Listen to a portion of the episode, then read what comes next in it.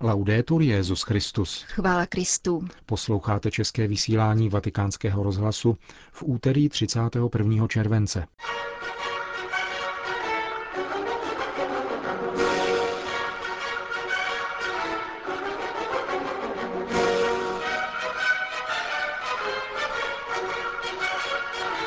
Po krátkých zprávách dnes uslyšíte pátý a závěrečný díl studie otce Dariuše Oka s papežem proti homoherezi.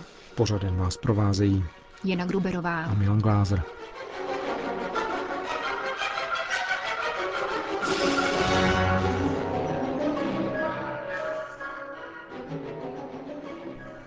Zprávy vatikánského rozhlasu. Castel Gandolfo. Dneškem se končí letní dovolená svatého otce, který však bude nadále pobývat v Castel Gandolfo. Od této středy proto začnou opět generální audience, které se po celý srpen budou konat přímo na nádvoří tamnější papežské rezidence. Katecheze budou patrně stejně jako loni poněkud kratší, také s ohledem na horké počasí, které v těchto dnech v Římě panuje. Řím. Na dnešek připadá liturgická památka svatého Ignáce z Loyoli. V římském chrámě Il Gesù, kde je zakladatel jezuitského řádu pohřben, se dnes v podvečer konala eucharistická liturgie. Vši svatou sloužil generální představený tovaristva Ježíšova otec Adolfo Nikolás spolu se dvěma stovkami jezuitů přebývajících v Římě a za velké účasti věřících. Větnam. Stane se Větnam první azijskou zemí, která opustí tradiční definici manželství a legalizuje svazky osob stejného pohlaví? Jak dnes uvádí agentura UK News, tato možnost nabývá zcela reálných obrysů. Větnamský ministr spravedlnosti totiž v minulém týdnu prohlásil, že předloží dodatek ke sňatkové legislativě, který by zahrnoval možnost uzavírání legalizovaných svazků párům stejného pohlaví. Právní úprava by se rovněž týkala společného vlastnictví takovýchto dvojic, dědických nároků a adopce dětí. Co se týče lidských práv, nastal čas, abychom pohlédli pravdě do očí, zdůraznil Ha Chung Kwong, ministr spravedlnosti větnamské komunistické vlády. A dodal, počet homosexuálů dosáhl stovek, ba tisíců, žijí bez registrovaného partnerství, nemohou sdílet vlastnictví, Musíme se touto otázkou začít zabývat z právního hlediska. Ačkoliv dosud není zřejmé, jak dlouhá cesta povede od návrhu k jeho uskutečnění, azijští bojovníci za práva gejů již jásají. Doufají, že se podaří legalizaci homosexuálních svazků prosadit a Větnam tak vstoupí do historie jako první tzv. liberální země na tzv. konzervativním azijském kontinentu. Homosexuální aktivisté sice vítají dnešní zprávu jako naplnění svých práv, Skutečná lidská práva jsou však v komunistickém Větnamu trvale porušována. Režim nepřestává pronásledovat politické disidenty a náboženské představitele, usilující o demokracii a svobodu vyznání. Větnamský redemptoristický spravodajský servis právě včera apeloval na vládu země, aby propustila 17 mladých katolíků, kteří jsou nelegálně zadržováni již rok v místních věznicích. Jedná se o lokální spolupracovníky spravodajské redemptoristické agentury v Saigonu, blogery a katolické novináře. Nemůžeme podporovat nezákonnou vládu, píší ve svém apelu redemptoristé. Konec zpráv.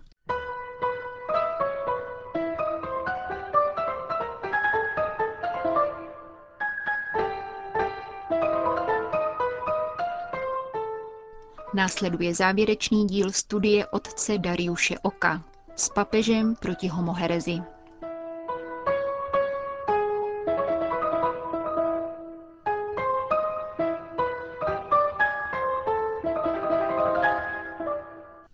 V našem nasazení pro církev Ježíše Krista se netřeba nechat brzdit argumentem typu církev je matka a o matce se nemluví špatně. Tak mluvívají nezřídka právě ti, kteří této matce nejvíce ublížili a způsobili jí těžkou nemoc. A nyní nechtějí, aby začala léčbu. Pokud je i ta nejlepší matka nemocná, pak je nutné opatřit k léčbě ty nejlepší léky a také tu nejdůkladnější diagnózu. Je proto třeba o nemoci vědět a mluvit o ní, Německý prezident Joachim Gauck upozorňoval na to, že v bývalém NDR odporovali procesu očisty a zadosti učinění nejvíce ti, kteří toho měli na svědomí nejvíce, ublížili nejvíce svým bratřím a sestrám a nejvíce je zrazovali. Podobné výčitky nedostatku loajality by bylo možné činit evangelistům, protože napsali o Jidášově zradě, Petrově zapření, Ježíšově napomenutí Petrovi, o Tomášově nedůvěře, o kariérismu Jakuba a Jana a tak dále. Lze si klást také otázku, proč nezamlčeli tyto zahanbující pravdy. Navíc v době počáteční slabosti církve, v době prvotního krvavého pronásledování, kdy byli apoštolové a křesťané postupně vražděni. Podobné výtky by bylo možné činit samotnému Kristu pánu, který tak radikálně kritizoval farizeje.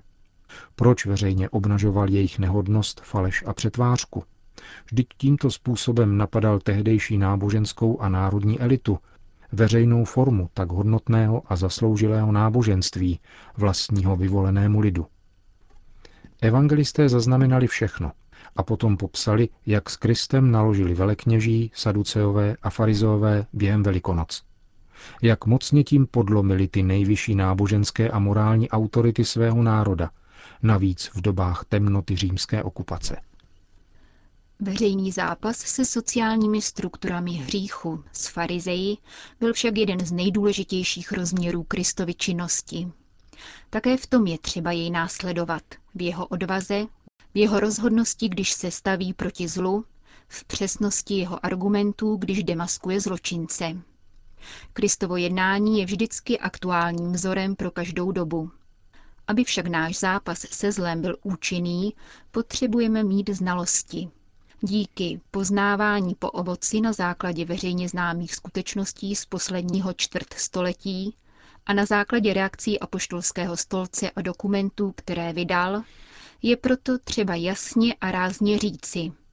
Ano, v katolické církvi, podobně jako na mnoha jiných místech, existuje mocné homosexuální podzemí, které lze v závislosti na stupni angažovanosti jeho členů podle jejich slov a činů definovat pojmy homohereze, homoloby, homoklan, ba dokonce homomafie. Je ovšem třeba také říci, že ne každý duchovní s homosexuálními sklony tam patří. Některé z nich naopak trápí, že se jejich bratři takto chovají. Církevní kruhy tohoto typu rozhodně odporují pravdě, morálce a zjevení. Spolupracují s nepřáteli církve, rozdmíchávají vzpouru proti Petrovi naší doby, apoštolskému stolci a celé církvi. Členové této lobby jsou v církvi opravdu nepočetnou skupinou, ale nezřídka zaujímají klíčové posty, o které se velice ucházejí. Vytvářejí těsnou síť svazků a vzájemně se podporují a proto jsou hrozbou. Ohrožují především mládež, kterou vystavují sexuálnímu obtěžování. Ohrožují sami sebe, neboť tím, jak se utvrzují ve hříchu, mohou nakonec zemřít ve svém hříchu, jak varoval Kristus. Ohrožují dobré lajky i duchovní, kteří jim odporují. Ohrožují i celou církev, neboť jakmile se jejich hanebnosti dostanou na denní světlo, stanou se tématem pro média. Víra milionů lidí je tak vystavena zkoušce, oslabení, ba i vyhasnutí. Mnozí si potom řeknou, ne, v takové církvi nechci být ani já, ani moje děti a vnuci. Homosexuální prznitelé a škůdci stávají se pro miliony lidí velkým pohoršením, obrovskou překážkou na cestě víry ke Kristu a spáse. A to všechno za několik desetiletí komfortního života ve hříchu. Co pak může existovat těžší vina? Církev byla přece stvořena jako nejpozoruhodnější a nejkrásnější společenství lásky a dobra spasených, těch, co žijí v přátelství se svým pánem a mezi sebou. Nesmíme dopouštět ničení našeho největšího pokladu. Buďme důvěřiví a pokojní. Normální a dobří lidé tvoří převažující většinu. Pouze je zapotřebí náležitě je informovat, mobilizovat a sjednotit v činu. Každá pravda, i ta nejsvízelnější, nás nutně vede ke konání dobra, ke snaze o zdar člověka a církve. I přes všechny hříchy a slabosti je církev tím nejlepším a nejkrásnějším, co máme. Také proto, že zlo, včetně toho homosexuálního, se vyskytuje mnohem více mimo církev, v jiných pospolitostech. Ti, kteří nás kritizují, si nezřídka počínají jako pokrytci, kteří nevidí trám ve vlastním oku. Proto je církev nejednou tak nenáviděna a tak napadána, protože sama její existence je ustavičnou výčitkou svědomí a stálým napomenutím pro ty, kteří žijí v hříších mnohem, mnohem větších než někteří lidé v církvi. Zachovávejme proporce. V církvi vždycky byli, jsou a nejspíš budou takoví pokřtění, kteří žijí jako Kain či Jidáš, ale nelze kvůli Kainovi odsuzovat Ábela a kvůli Jidášovi samotného Krista. To by byl zásadní omyl. Jidáš tvoří přibližně 8% z 12 apoštolů. Nelze ovšem také dovolit Jidášovi, aby ovládl a vedl církev. Nemůže mít větší vliv než Jan či Pavel. Petr naší doby je v církvi nejdůležitější. Jemu je třeba naslouchat. Benedikt XVI. je velkým darem prozřetelnosti, podobně jako jeho předchůdce Jan Pavel II. Stůjme po boku Benedikta XVI. podobně jako po boku blahoslaveného Jana Pavla II. Velikého. Oni tvořili společně skvělou, moudrou a odvážnou apoštolskou dvojici. Oba se silně shodovali a podporovali také v této záležitosti. Například v dokumentu Kongregace pro nauku víry z roku 2003 úvaha ohledně návrhu právního uznání svazků mezi homosexuály jednohlasně Jan Pavel II. i kardinál Ratzinger vzkazují, že všichni věřící jsou vázáni stavět se proti právnímu uznání homosexuálních svazků. Kritizují také ideologii, která stojí v pozadí takovýchto pokusů. Jan Pavel II. mnohokrát homosexualitu pranířoval a nazval ji deviací odporující božímu záměru, politování hodnou úchylkou a prohlásil také, že homosexuální skutky nejsou ve shodě se zákony přírody. Církev je jako lidé, kteří ji tvoří, a proto je vždy hříšná, ale také věčně svatá. V této církvi s více než miliardou jejich členů žijí tisíce lidí páchajících hanebnosti, ale také stovky milionů dobrých a svatých katolíků a katoliček.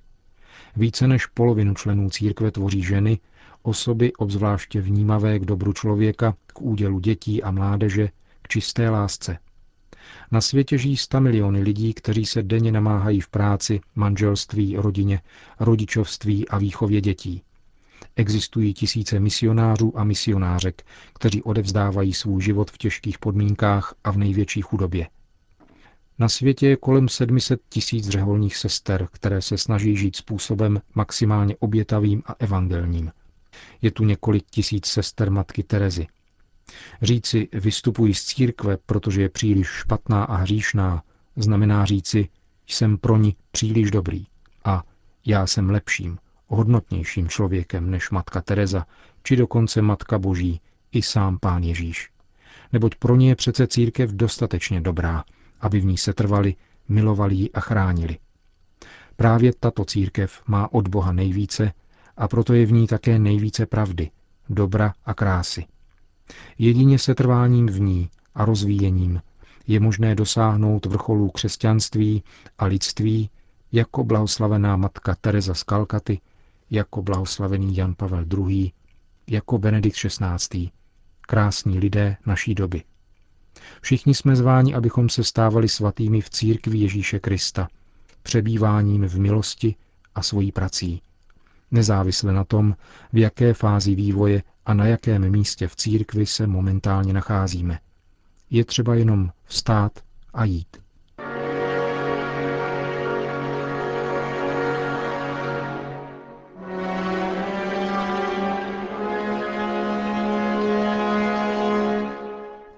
Slyšeli jste poslední díl studie otce Dariuše Oka, který vyučuje filozofii na Papežské univerzitě v Krakově.